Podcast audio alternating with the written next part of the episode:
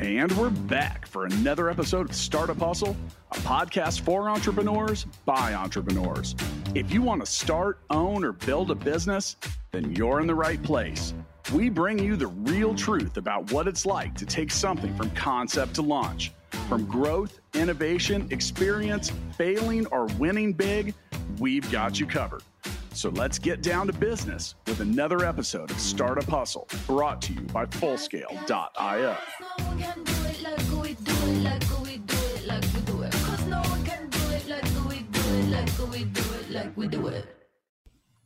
And we're back for another episode of the Startup Hustle. This is your host today, Matt Watson. Today, we're going to be talking about user experience and how important it is for software. Our guest today is Mel Hogan. Um, he is a freelance consultant, owns his own consulting business around doing user experience and other types of design work. We'll share a little more about what he does today as well. Um, before we get started, I do want to remind everybody that today's episode of Startup Hustle is powered by Full Scale. Hiring software developers is difficult. Full Scale can help you build a software team quickly and affordably and has the platform to help you manage that team. That's our company that puts on the show here. Please visit fullscale.io to learn more. Mel, welcome to the show, man. Hey, Matt. Thanks for having me. Appreciate it. So, I, I think the first disclaimer has to be that you and I have worked together uh, on and off for 22 years or some craziness like that. Yes, yes, yes, we have. How many companies have we worked at together? Like four? Uh, one, two, three, four, four and a half, probably five at this point. So are you just waiting? Are you just waiting to to be hired again, or you're going to hire me next time? Like what what's going to happen? Uh, I'm I'm probably looking into more of a revenue share situation for the next partnership. well, thank thank you so much for being on the show today, and um, excited to talk about UX, you know, user experience and design, and you know how important that is for software products. I know that's something that you're really passionate about. Um, before we get started talking about that, though, why don't you give us a little more about your background, except having to deal with my bullshit for 20 years? it's not been bullshit. I've learned a lot working with you. Um, all right. Well, my background is uh, it's a hodgepodge, really. Um, I how far back do you want me to go with this? Because that could be the entire podcast. Um, I'll, I'll, give you the abbrevi- uh, the the, the notes. So the the 30 second version that starts at preschool. Well, I did not attend preschool because I grew up in the inner city. Um, so that wasn't offered. But anyway, uh, yeah, always had an interest in art from an early age. Started drawing when I was probably five years old. Um, really fell in love with comic books as an, at an early age, as you can tell from my hat and the photo behind me, which you can't see on the podcast, but it's there, I assure you. Both are Spider Man references. And from there, always wanted to pursue art, but circumstances eventually led me into the military, where I went in and became an infantryman. I was in during the first Gulf War. Didn't have to go to the first Gulf War, or at least fight in it, uh, which I don't consider a loss. but I did have a job in the military as the brigade illustrator, so I got to pursue my art and got my first introduction into graphic design while I was in the military, nice. working on a yeah, working on a software program called uh, Harvard Graphics, which was like super old school. Uh, and in my unit, we played the first um, rotoscoped video game on a Mac, which was called Prince of Persia, the original Prince of Persia, which at, at, at the time, it was like uh, what if Pit, Pitfall looked really, really cool. So it, Prince of Persia, we were all obsessed with.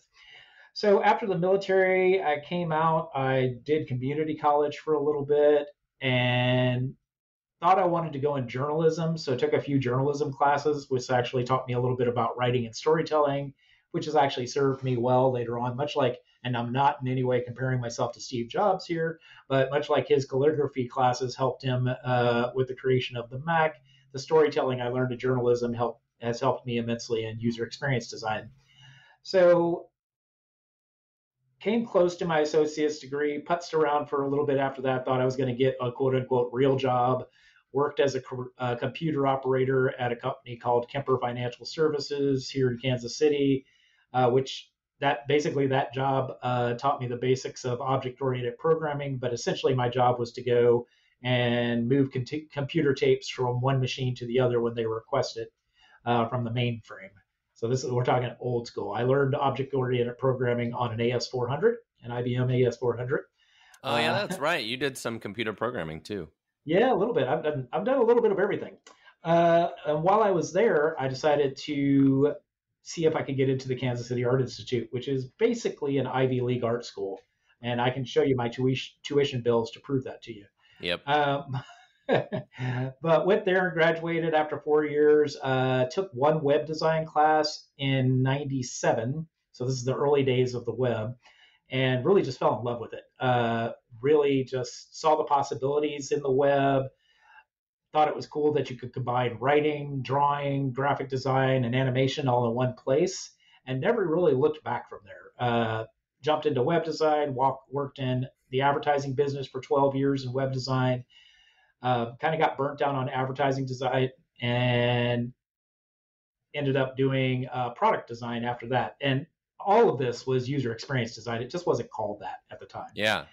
And so went from there. Um, my first true product design job was with with a company called Live On, which didn't, and I love saying that. That was one of your and first startups you worked at, right? First startups, yeah. Yeah. And wait, was Live On before? No, I think I think my first product design was job was with you at uh, at Vin Solutions but that was more still okay. website design. That was still okay. website design. That wasn't really product design per se because I didn't have a lot to do with our core application at Vin Solutions. I was more well, on the website end. So let me, so let me ask you this, and yeah. um, from a, I can go on. so when you talk about design perspective for a second, for those who are listening, they're like, okay, we talk about graphic design, web design. I would love for you for a minute or two to kind of explain what you think. How how would you describe the differences between like graphic design and for say like print, you know, for like a business card versus magazine, things like that versus web and then you know you've also done a lot of stuff with illustration with animation with video like if somebody's thinking about like oh i want to hire a design you know a graphic design person or ux person that could mean a lot of different things right? So love to hear yeah, your kind of take on the difference of those things and if you were going to hire somebody how those are probably totally different people. Yeah that's a good question. Okay so uh, first we'll start with my basic definition of design as a whole and the way that I talk about design is design answers questions and art asks questions. So, and what I mean by that is, you know, design uh, design isn't art in my in my view because design is about solving problems and in order to solve a problem you have to have a clearly defined problem right? And so from that perspective if you want to look at graphic design well graphic design solves visual problems you know? So what is the layout of this page? What are the colors on this page? What are the fonts on this page? How do those things how do you combine those things to deliver a cohesive message visually right? So that would be graphic design at its core. Um, animation of course is telling stories through moving images right? But it's all about the story in animation. So you've got to have some type of story that you're trying to communicate when you're animating. Otherwise it's just making things move for not really any reason. Now, the nuance of that is when you get into UI animation, in that scenario, you're trying to make the user's experience a little bit more enjoyable, a little bit more fluid, and maybe draw attention away from what they're doing as far as the work of it and kind of soften the experience they're having through animation. So Google has some great animation guidelines that help with that in their material design. Um, videography is something I've toyed with. I don't have enough uh, experience or information to go do a deep dive on that, but it's its own animal. And then there's motion graphics, which is its own category of animation. And motion graphics, if you think about movie titles, all of that, it's not unlike what I've talked about with other types of animation in that it is communicating something, it is telling a story. So the the the commonality between all of these things is you're trying to communicate an idea, you're trying to solve a problem, you're trying to tell a story. Where UX design kind of veers off of that page extremely, in my view, is you could tell in all of these other mediums, you can tell a story that is universal, right? But with UX design, you have to get down to the brass tacks of the individual users that you're trying to communicate with. So you could think of UX design as if Disney were making a movie for Matt Watson, right? And so Disney went out and they studied everything about Matt Watson and they know Matt Watson very, very well. And they're tailoring that movie to Matt Watson. Well, that's why we use personas in UX design, is because we want to narrow it to two or three types of users and then customize that experience towards those users. So, whatever context they're having that experience in is the best possible experience that they're having.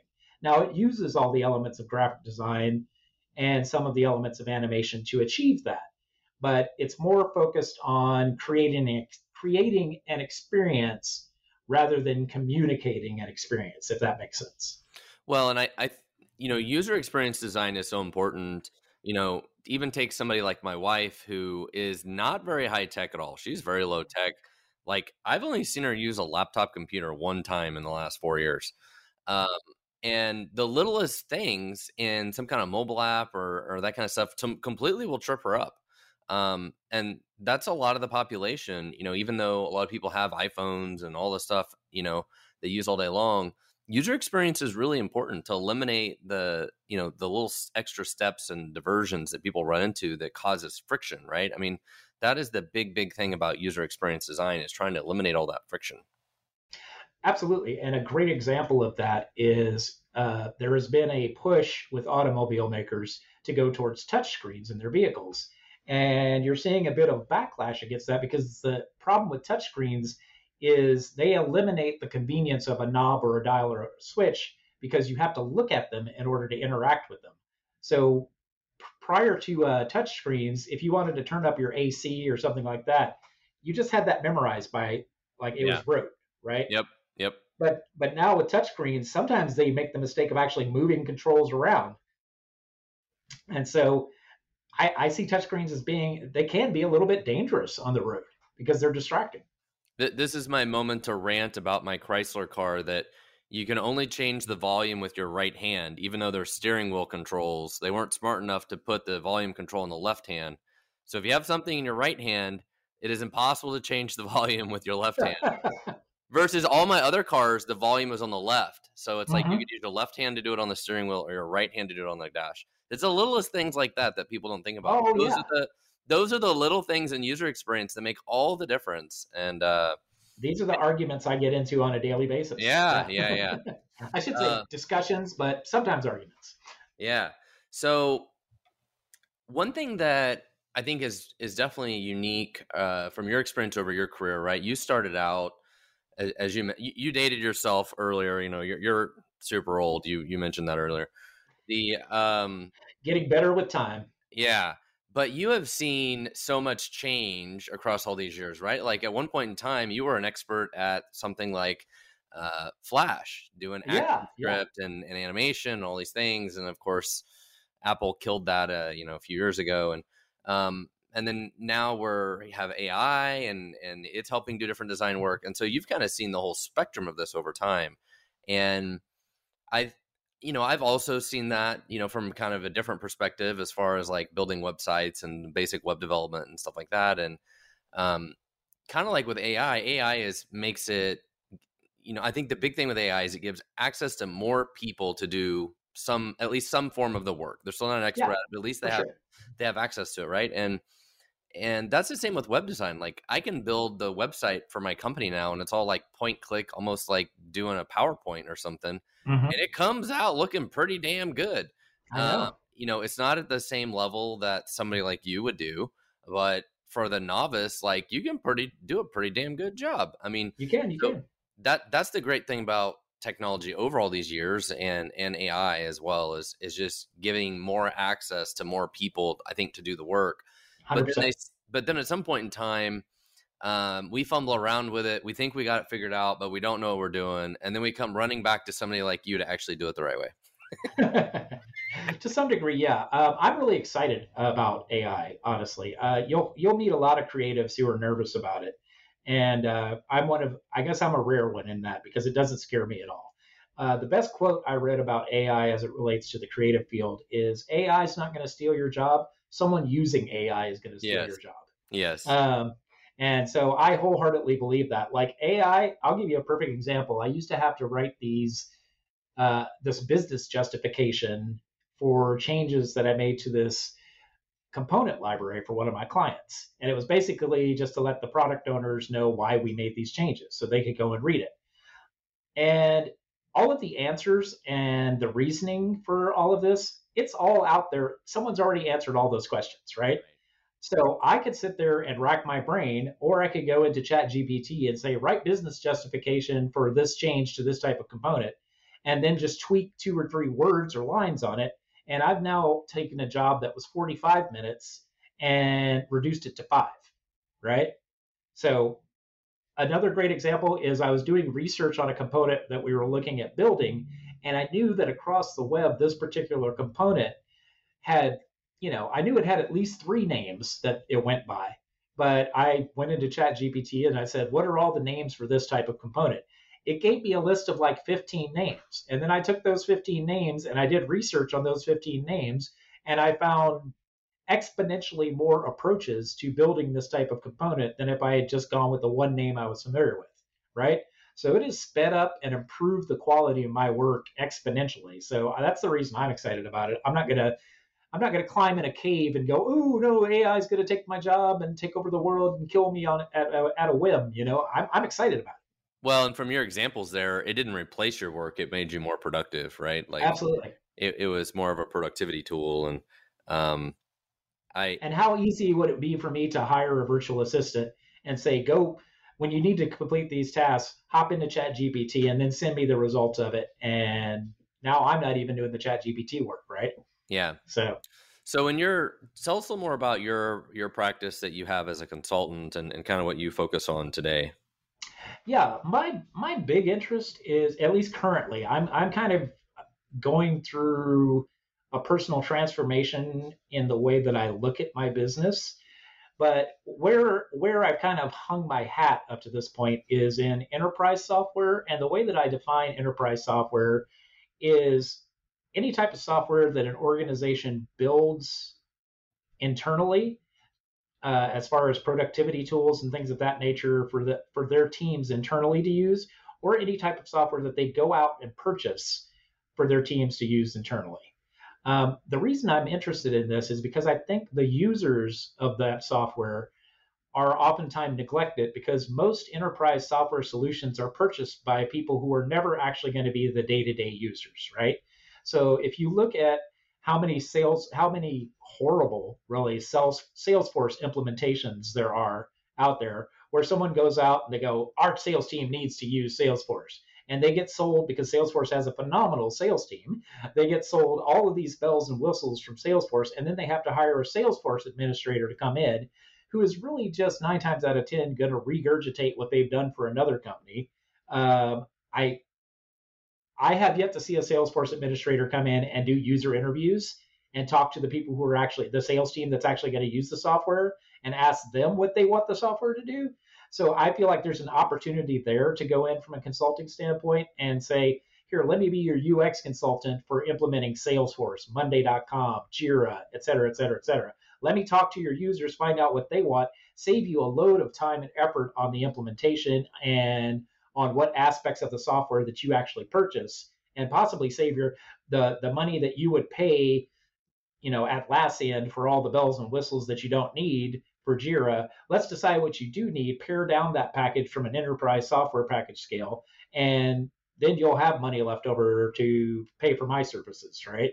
So that's kind of one area I'm focusing on. Uh, I've already done one project with a uh, large concrete precast company where they had an internal tool that they built for dispatching their trucks and managing shipments.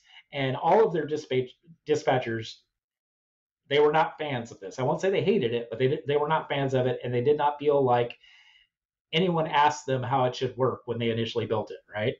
So they brought me in. I went to four or five of their offices between California and Nevada. I spent the entire day with a dispatcher at each of those offices, just shadowing them to understand how we can make the software work in a work better for them in real world scenarios.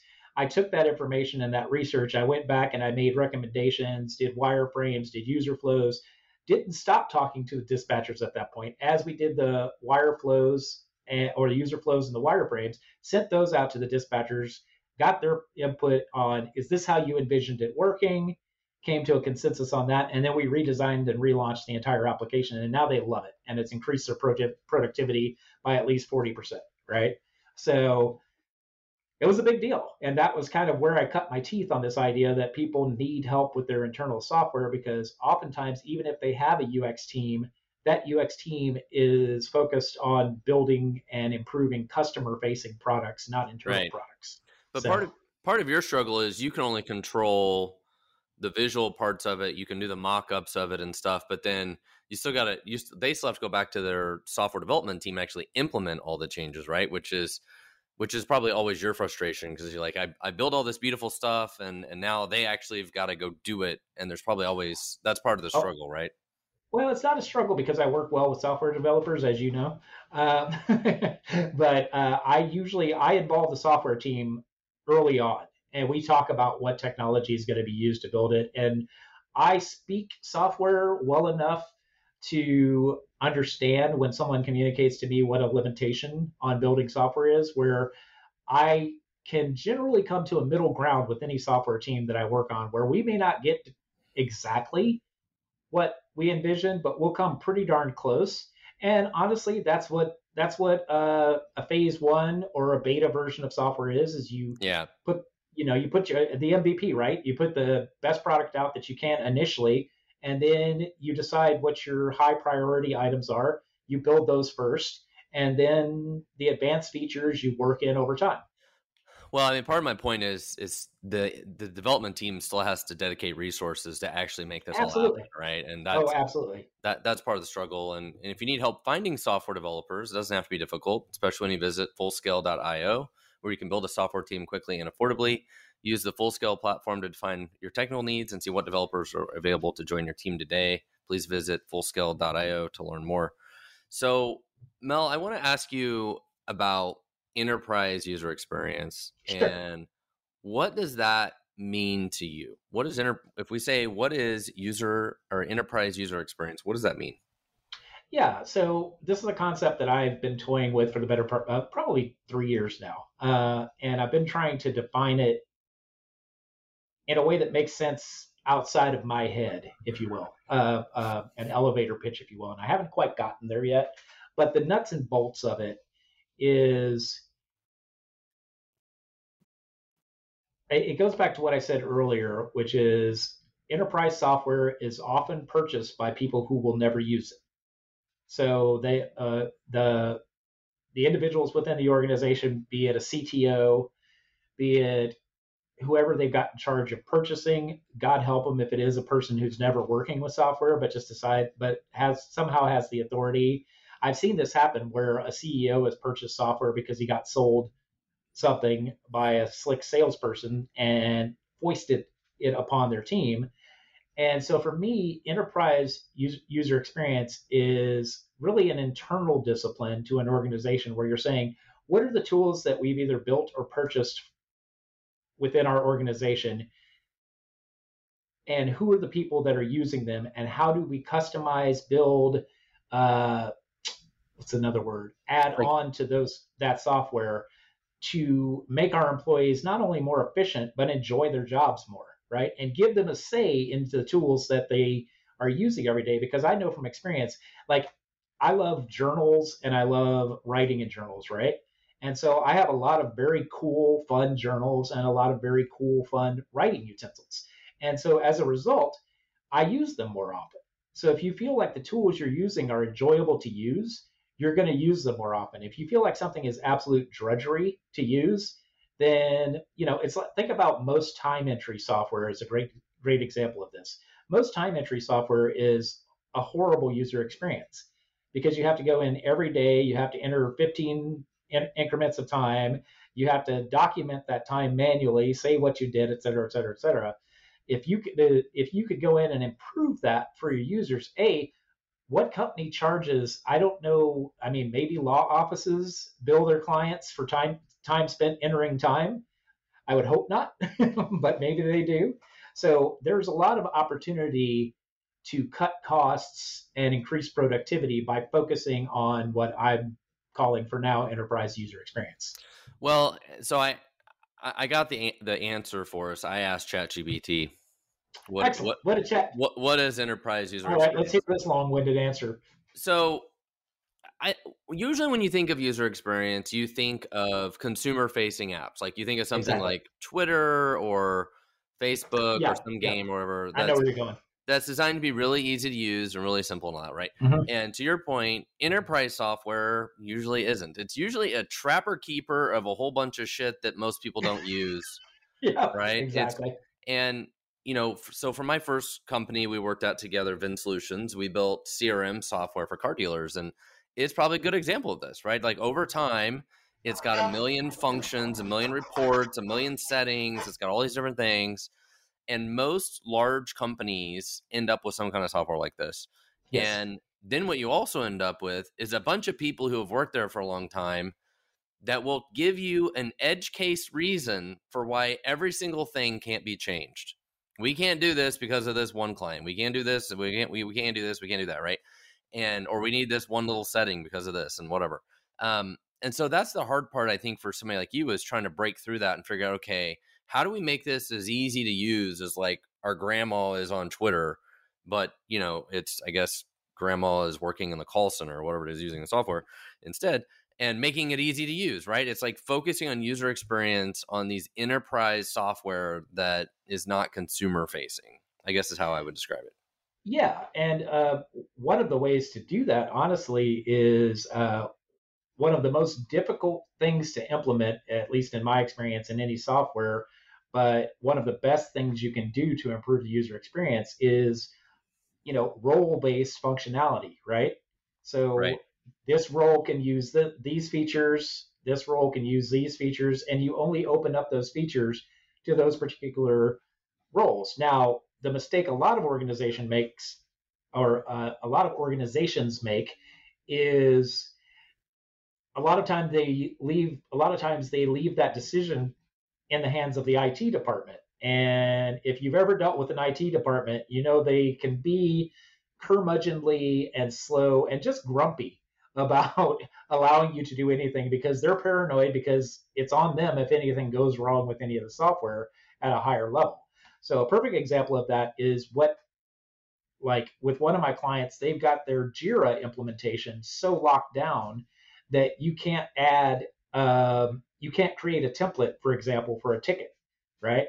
And it takes months for their IT department to implement that because it's such a quote unquote specialized thing that honestly wouldn't have to be specialized if you had somebody motivated like me who was wanting willing to go in and learn how to do it and just implement it right but so i think from that perspective just just consulting with and creating roles for user user roles within enterprise software within an organization is a huge way to increase productivity.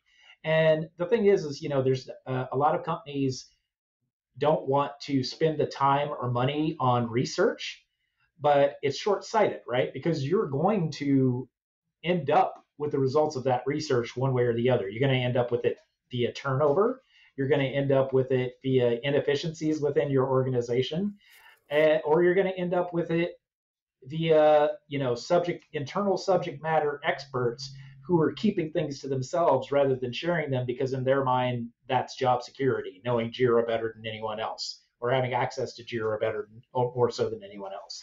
So there's a lot of opportunities for organizations to save a lot of money and time and streamline their operation by streamlining how they use enterprise software rather than, you know, uh, the analogy I use is rather than squashing a fly with a Buick, right? I mean, a lot of enterprise software can be overkill unless it's Im- implemented correctly, to your earlier point.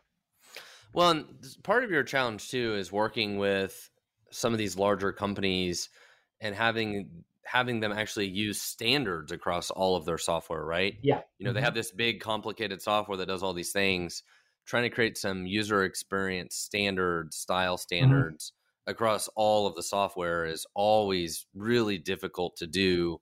Because even as a developer, like, okay, yeah, we could change this screen, but there's like a hundred more of them, and it's like a nightmare to change all a hundred of them. And that mm-hmm. that's also a similar sort of problem for enterprise user design stuff, right? Oh yeah, it definitely is. Like uh, one organization I work with is they still have things, they still have products that are built in Cold Fusion. Oh. And, yeah, and so they're going through an overall like they're kind of in the middle of a two-stage process, upgrading to Angular and then modernizing their software. And they have very defined windows in which they can update products uh, where they're not being used heavily. And so it's a years long product process to update these uh, various pieces of software that they have and to get buy in from people who have been there for years saying, well, I know this is the way you've all, always done this, but this isn't necessarily the best user experience because no one's ever considered the user experience. And so you have to balance what their users are familiar with with what a good user experience is. And there's an additional challenge there because developers tend to want to use the newest and sexiest things, whether they're the best user experience or not. And so I have to balance, I have to navigate the engineering team, I have to navigate the product owner team, I have to navigate the actual users, I have to navigate the leadership within the organization, and I have to bring all of those people together in some semblance of an agreement of how we're going to move forward on any initiatives we're going to take. So it's it's a really interesting problem. Um, so my time is usually spent 70% of it is spent on the consulting side and talking to people and bringing people together and building bridges within the organization and about 30% of it is spent actually designing anything well, it's it's hard in a lot of organizations just to get people to sit down and make decisions, right? Like Oh yeah. And and to some degree that ends up being your job of like, okay, I got to get everybody in a room and we're not leaving until we make a decision. Absolutely. Well, the, the good thing about that for me is I'm not shy. So Yeah. So if if somebody's listening right now and they have a a startup, a small software company, whatever, and they've thought about working with a UX designer, what kind of tips do you have for somebody that's thinking about maybe I should hire someone? When should they consider hiring someone? Where would they find one? Like, what, what kind of advice do you have? Yeah, I mean, it varies based on the organization, right? Um, so it also varies at what stage your product is in. So if I were a young startup and I was kind of in the proof of concept phase where I was trying to go out and get investment and I knew I had a really solid idea and I had an MVP software wise, right? and it could be the ugliest quote unquote software. It could be something that's cobbled together in Angular or you know uh, Visual Studio or something like that. As long as the core functionality is there, right? Because you could show the functionality and then sell the dream, right? So it's at that stage that I would engage with the user experience designer and say, map out some basic user flows to me uh, or for me uh, give me some screens, some example screens that represent those flows. Maybe make me a rough prototype because I'm I'm a firm believer that most MVPs should be a prototype that's built in like Figma or something like that because it's a lot cheaper to engage a UX designer than it is to engage a development team. Now, to some of your earlier blog posts in regards to um, um, oh gosh, I lost my train of thought. Give me a second. In regards well, to, go ahead. I mean, one thing I talk about a lot is it's it's pretty easy to find software developers. It's really hard to find people that understand product, user experience, exactly, even software architecture, all those things, right? Like, it's pretty easy to find a software developer and say, "Go build this thing." It's all the rest of it that I find is the hard part. And where would one find those software developers, Matt? Full Scale is a good place. We've got a few. We've got a few. I couldn't resist uh, throwing you a plug there. Um, but anyway, so where would they? At what point? It varies from uh, organization to organization. But the nice thing about having something that you know, I use the phrase "selling the dream." Your pitch deck should show at least some initial concepts of what the sexy version of your software looks like. And that's the mistake a lot of people make is they'll just hire a graphic designer or a web designer to do that piece of it and so it's not really going to be something that you that you can use to move your software forward in the future. If you hire a UX designer, the difference is a UX slash UI designer is going to be someone who can think through the user flows, who can develop initial personas and and develop those initial screens in such a way and those initial prototypes in such a way that it kind of explains itself to whoever you're presenting it to. And it informs your software as you move as you move forward. So one of the things, one of my pet peeves is doing work that is going to be thrown away. It's one of my yeah. big, biggest pet peeves. So if you're not th- thinking like a chess player, you know, 10, 15 steps down the uh, or moves down the line, if not more, and looking at that user flow and that persona and going, okay, how is this going? How can I use this to inform my business as I go forward? Because one of the things I've seen be a challenge for young startups is they pivot so much because they don't spend enough time in the initial thought phase. Now, pivoting obviously is going to happen with any startup. I mean, it has to, right? Because you, uh, as you're finding product market fit, pivots are a necessity. But if you've at least thought through who your customer is and what your basic user flows are going to be, at least that information and that learning is something that you can build upon. You can't build upon pretty screens that some designer just kind of cranked out because they were good looking, right? You know what I what I heard out of all of that is you were going to make my dreams come true and make me sexy. That's what I uh, that's I'll need your help. I okay. mean, but you'll have to take here. Here's how I'd answer that. you'll have to actually take and implement my device for your or uh, my advice for your dreams to come true and for you to be sexy. Well, and actually, the first one's easier. The dreams coming true is easier. So let me let me ask you this. So if I'm a startup and I'm thinking about working with somebody to do user experience, they very rarely ever need to hire somebody full time to do this, right? Like it no. makes way more sense to hire a, a, consultant like you, somebody like you that can spend maybe a couple weeks, a month, a few weeks, whatever, figure out okay, these are the core things you need help with.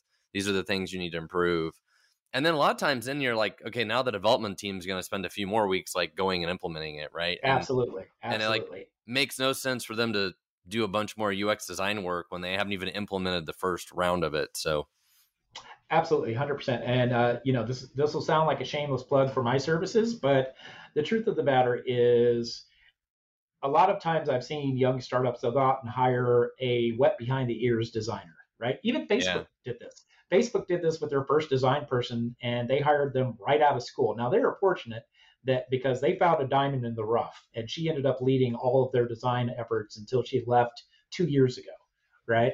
And so they they were super lucky, but they also hired in a talent rich area, which was San Fran, right? So they were able to get somebody at that level fresh out of school. The benefit of hiring a consultant right out of the gate is you have a defined cost, right? I'm going to spend X amount on this phase of my UX design, and then I'm not spending anything else on it. Right. right? Because otherwise, what I've seen happen is the initial round of UX design will get done, and then your full time UX designer is twiddling their thumbs while it's being in- implemented, and you're still paying them. Right. What, so yeah. what do you what do you think somebody would have to budget to do this? Is it is it something where they'd spend five grand a quarter, ten grand a quarter? Like what what kind of budget do you think you know somebody should have to, do this kind of stuff. Yeah it comes back to the complexity of the offering right? So and who the customer is right? It's a different animal to sell to consumers than it is to sell to software yeah. you know so the user determines a lot of it as far as budget goes because there's other considerations and there's expertise. You know one of the things i really enjoy about user experience design is i get to work across a lot of different industries. But because of that there's a discovery phase that is built into the cost of what I do, right? Because I don't want to come back with a bunch of half-cocked, uh, generic uh, recommendations for my clients. I want to know that I know their customer at least as well as they do, right? So from that standpoint, initial cost, I would say if you wanted to get someone to do user flows, wireframes, a prototype, and personas, and do the necessary upfront user research, a six month engagement at about five grand a month would be reasonable. Okay. Yeah. Well, and I think for a lot of early stage companies, that that should be something that they can, you know, potentially afford. Right? It's not it's not out of this world, you know. And we're talking thirty grand, no benefits. You're not paying their uh, uh yeah. their uh, employment taxes. You're not. You don't have all that employee cost. Right. right? And it can be the And difference then- for them and their software from sort of looking good to be the dream and sexy. Yeah, exactly. And beyond that, actually work. Yes. well, I do want to remind everybody if you need to hire software engineers, testers, or leaders, Full Scale can help. We have the platform and the team to help you build and manage a team of experts. When you visit uh, fullscale.io, all you need to do is answer a few questions and let our platform match you up with our fully vetted, highly experienced team of software engineers. At Full Scale, we specialize in building a long term team that works only for you. That's the big key and difference. Uh, please learn more when you visit fullscale.io. Well, Mel, I really appreciate having you on the show today. And um, after 20 something years, uh, it's, we finally get to do a podcast together. So I'm, I'm glad we got to No, do this that. is super fun. Super fun. So, um, as we round out the show today, I'm, I'm curious if you have any other final tips about, you know, even entrepreneurship or uh, UX, design, any of that kind of stuff. Absolutely. I want to share something. I actually have to pull up my Notion real quick so I can Uh-oh. share it accurately. Oh, I'm not going to share my screen or anything like that. But um, there's a question that I've been asking myself recently in regards to my business that is driving all of my thinking around my business. And I actually got this from another UX consultant, and I thought it was the best question anybody had ever presented to me to ask about my business. So the question goes like this: when you're when you're thinking about your marketing materials, your offers, your efforts, any of that, the the one question you should be thinking about your customers asking is this: Why should I pick you over all the other options options I have in the marketplace, including doing nothing? Yes. Right? Yes. And if you can answer that question, then you're going to be successful, right? Absolutely. Yeah. And, and that's something I would tell startups all the time. You know, it's like, why, why are they going to pick you? Who cares? And, you know, why are you different? Like there's, there's got to be a really compelling reason. Well, yeah, it's like, uh, have you read uh, Peter Thiel's book Zero to One? I don't read books. Okay. Well, I'll, I'll send you some uh, some clips from it. But uh, basically, he says there's two types of businesses. There are zero businesses and there are one businesses. And I'll send you uh, the summary. But to anyone listening to the podcast, definitely check out that book because uh, there's there's a lot of knowledge there. One of the other things you mentioned earlier that, that stuck with me from our show today was the difference between like UX and design versus art, and that Uh-huh. art should make you actually ask questions, where user experience and design should always answer the questions. And uh, I thought that was interesting. I never never thought of that before, so that was one of my uh, takeaways from today's show too. So Yeah, I mentor a lot of young designers, and that's one of the things I tell them all the time. Like, if you present something to me and it does not answer all the questions, you haven't thought hard enough about the design while you're doing it. Yep.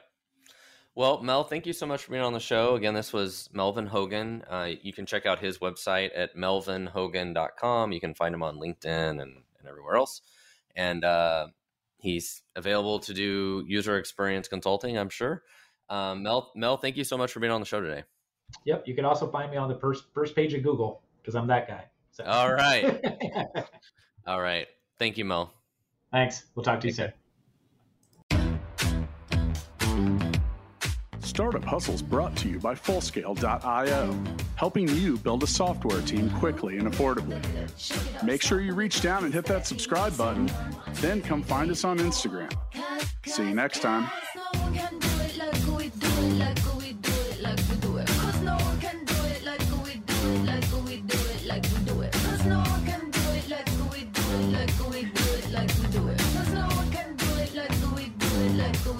Like we do it.